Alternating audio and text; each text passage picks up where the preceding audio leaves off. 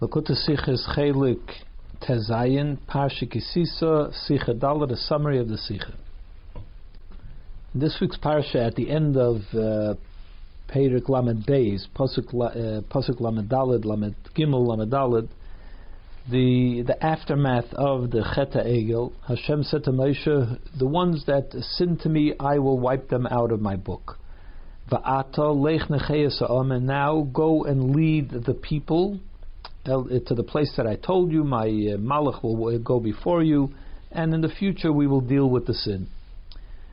And then it says in the uh, then it says Hashem sent a plague against the people that made the egel that Aaron made. And then the beginning of Perik Lamed Gimel, Pasuk Aleph, Hashem spoke to Moshe, go up from here, you and the people that I brought, uh, that you brought out of Mitzrayim, to the land which I swore to Avram Yitzchak Yaakov, that I will give it to their children. So twice we have the pasuk go lead the lead the people to Eretz Yisrael. So on the pasuk Aleph, Rashi says, "Ata v'ha'am, you and the people." He comments, "Kan loy nemer of amcha." Here it doesn't say your people. Here it says the people. What does Rashi mean to say by that? In the in the previous Rashi on this pasuk it says, um, "Lech alei mizeh," go up from here. So he says because because when Hashem was angry, he said to Moshe Rabbeinu, "Lech reid, go down from the mountain." So therefore, he said to him, now that he was appeased, he said, "Lech alei, go up." He countered the go down with saying, "Go up." So to this Rashi says that was in regards to Moshe Rabbeinu. He gave him an aliyah, you know, gave him the out from the go down. In regards to the people, originally he called them Amcha, your people. In other words, that they're the people of Moshe. He doesn't want anything to do with them, so to speak. This is talking about the Erev Rav. And now he called them Ha'am, the people. In other words, he included them back into Am Yisrael. But the truth is, why does Rashi have to address Ata v'ha'am altogether. That's a normal expression. That is a regular expression. Where he says Amcha, Rashi needs to explain why does he call them Amcha, your people. But when it says Ha'am, why does he have to explain that? That seems pretty regular and normal, and there's nothing to explain. So to explain, what is Rashi trying to say here? He's saying there's another question that can be asked here. In regards to Moshe Rabbeinu, we understand why he said Lech Alei Mizeh, go up from here, because Originally, he had said Lech Raid, and we don't find that he should have withdrawn that Lech Raid and said something positive to it. You can come back up, so to speak. But when it comes to the people, to the Um, two psukim uh, previously, he says, and now go lead the people. So he already called them Ha'am. So then why is it that he's addressing them again in that way? In other words, why is he repeating that whole concept? Go lead the people or go up with the people to Eretz Yisrael. He said it only one, two psukim previously, and not only does he repeat it again, but it comes as a separate uh, Vaidaber Hashem Moshe, as if he was saying something new. After he said Lech Necheyas uh, Am, then he says Vaidaber Hashem Moshe. Now Hashem has something new to say. Lech Alei Mizeh and go take the people to Eretz Yisrael. But he just said it two psukim earlier. Why is he repeating it again? And he's already included them back into the people by saying Ha'am in the two psukim earlier. So what is he trying to say here? Therefore, Rashi says the two psukim are to, talking to two separate groups of Yidden. The first one, Lech Necheyasam, is talking to the Bnei Avram Yitzchak and Yaakov, to the Bnei Yisrael, to the descendants of Avram Yitzchak and Yaakov. In regards to them, he said that the people that sinned, I will, kill, they will die. And it says, Taka Vayigav Hashem Esam, and Hashem uh, sent a plague, and they died. And now, Vaidaber Hashem comes a new thing a new thing that Hashem is trying to say, which is Leich Ha'am is talking not about the Bnei Yisrael. It's talking about the Erev Rav. The Erev Rav, which is not included into Bnei Yisrael, as will soon be explained. So now he's talking to them, you, not to them about them. He's saying that take the people that uh, the Erev Rav and take them to Eretz Yisrael as well. They're also going to be going to Eretz Yisrael. So therefore, there is a need to say Ha'am because the previous Ha'am was talking about Bnei Yisrael. So now he has to say Ha'am, no longer Amcha, and that's why Rashi says this time he doesn't call them Amcha because he's talking about the Erev Rav, and he's still not calling them Amcha, he's calling them Ha'am which explains why he still says that you brought up from Eretz Mitzrayim. In other words, still addressing them as the Erev Rav, the people that Moshe Rabbeinu chose to bring up from Eretz Mitzrayim, and still calls them Ha'am. That's the chiddush of this pasuk. That's why he repeated Vaidaber Hashem Moshe a new thing. You're going to take the Erev Rav too. There were two different groups of Yidden that were that Moshe Rabbeinu was dealing with in regard Hashem and Moshe were dealing with in regards to the Cheta Egel. And Rashi already alluded to it before. He says that there were three different types of misa of death that were brought upon those who served the Egel.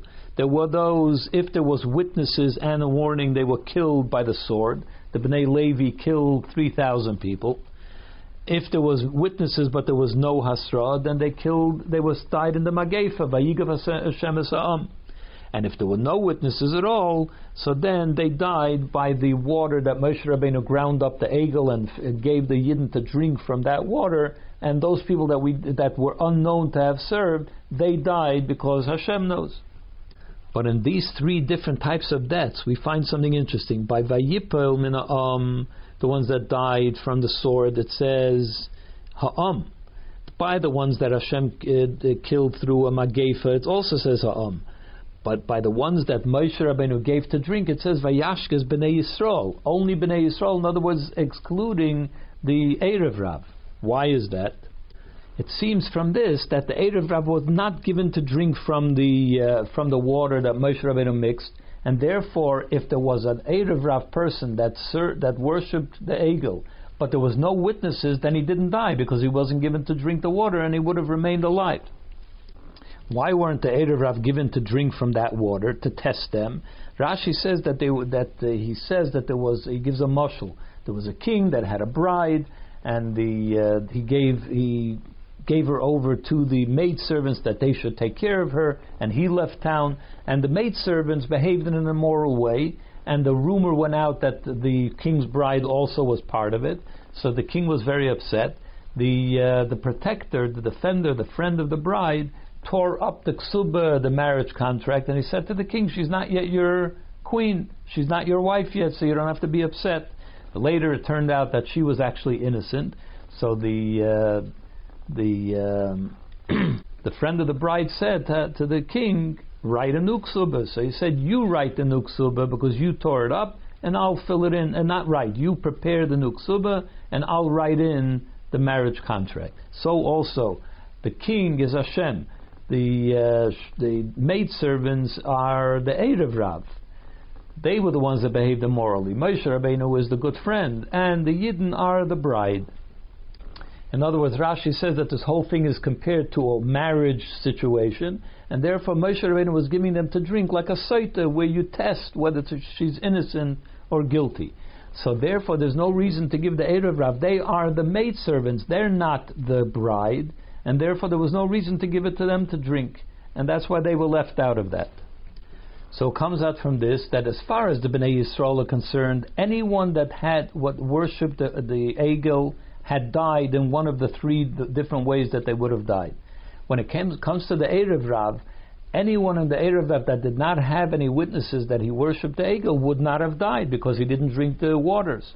And therefore, this pasuk, the new pasuk, Leich Alei is talking about you're going to take up these people from the Erev Rav, you're going to give them an aliyah, you're going to elevate them. They did tshuva, and that's why they didn't die, that's why I didn't uh, have them die, and you're going to take them to Yisrael as well. And that's why this is a new pasuk talking about a new group of people. Not the Bnei Yisrael that were mentioned in the original pasuk two psukim earlier. But that still leaves the question: How is it that Dafka the Erev Rav, who were uh, at fault for the entire story of the Egel, they should be spared? They're the ones that, if they, there was no witnesses, they're the ones that they shouldn't be um, killed, they shouldn't die because of the Egel? So the Rebbe answers it in, in an interesting way. We, it says that the Mish, the Gemara says that the Mishkan Sha'asa Moshe has a certain nitzchias, has an eternity to it, because Moshe Rabbeinu was the one that did it. He was the one that put it up, even though he wasn't the one that paid for it. The Yidden paid for it. He wasn't the one that actually fashioned all the the kalim and the Mishkan itself. He didn't design it. He didn't, but he was the one that assembled it at the end, and therefore it's called that Moshe Rabbeinu did it. Certainly, then by the Erev Rav that he was in charge of them and he brought them out, and he was the one that was Megaya them, and therefore they have an importance to them. They have an eternity to, the, to them, and that's why they were spared because they're Moshe's people. To explain it from the Chassidish perspective we know that the Egel was something that was completely beneath the Yidden. They would never have done something like that. How did it end up happening? Because Hashem decided, He made a that they, the Yetzirah should gain control of them in this matter, and only for the purpose that the, to give an opening for Bali Tshuva, so that somebody, the Yidden themselves, committed such a great sin, but there is a way, there's a path of Tshuva, and you can do Tshuva. And it doesn't mean only that sometime in the future there should be people that can do tshuva. It means that the Yidden themselves that experienced the great revelation of Matan Torah, but tshuva is something which is even beyond that because b'makom eh, tzadikim aimdim, shom shabal tshuva aimdim, ein tzadikim gemur b'chayim lamed. So therefore, the Yidden had not yet reached the level of tshuva, and Hashem wanted to give them that opportunity as well, and that's why He brought about, about this whole thing of the egel basically the the mila of about tshuva is that he is able to transform even those things which are beyond the reach of tzaddikim. A tzaddik is not allowed to dabble in something which is um, gibel klibis atmeis. Nobody's allowed to, but he a tzaddik would never do so. Even though it gives you an advantage of being able to be uh, elevate the tzutzis of the gibel klibis atmeis as well. But about tshuva, since he did dabble in it, now he has an op- opportunity to be mila to elevate those netzutzas as well through tshuva.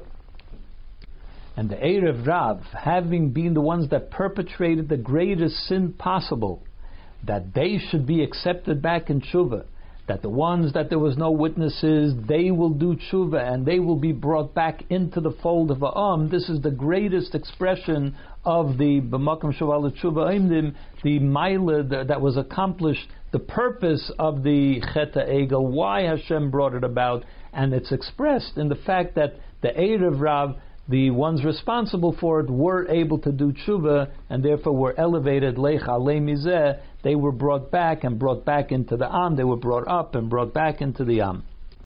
We find a similar message in the Haftarah of this week as well. It tells the story of Eliyahu Bahara Carmel that there was a showdown between Eliyahu, the uh, prophet of Hashem, and the Nevi Abal, the prophets of the Baal, where, where Eliyahu and Nabi said, we'll each take an, uh, an ox and we'll both bring them as karbanis and we'll see whose korban Hashem will take and then we'll know what, what's the truth. So they were leading two, two oxen. So the ox that was going to be brought to the bow said to Eliyahu Navi, he doesn't want to go. Your ox, the one that you're leading, is going to be brought as a korban to Hashem to bless, to sanctify the name of Hashem. I should be brought as a, a korban to the Baal. He doesn't want to do that. So Eliyahu Navi said, "You will sanctify Hashem's name no less than than the, this ox that's going to be on my mizbeach." And the reason is because when the Yidden saw that the mizbeach, that the uh, ox of Eliyahu Navi was burnt by as a as a korban, and the other one wasn't, they all did shuvah. They all declared Hashem Hu Olakim. Hashem is so therefore they did tshuva as a result of this ox not being consumed, and therefore that gave an elevation that was uh, uh, brought out the tshuva on behalf of the Yidden, and therefore that gave uh, equal importance. Eliyahu Navi gave equal importance to that expression of to what happened as a result of the ox that wasn't burnt as to the one that was burnt. And that's the lesson in our day and age that there are some people that would rather deal only with holy things. He wants to sit and learn. He wants to daven.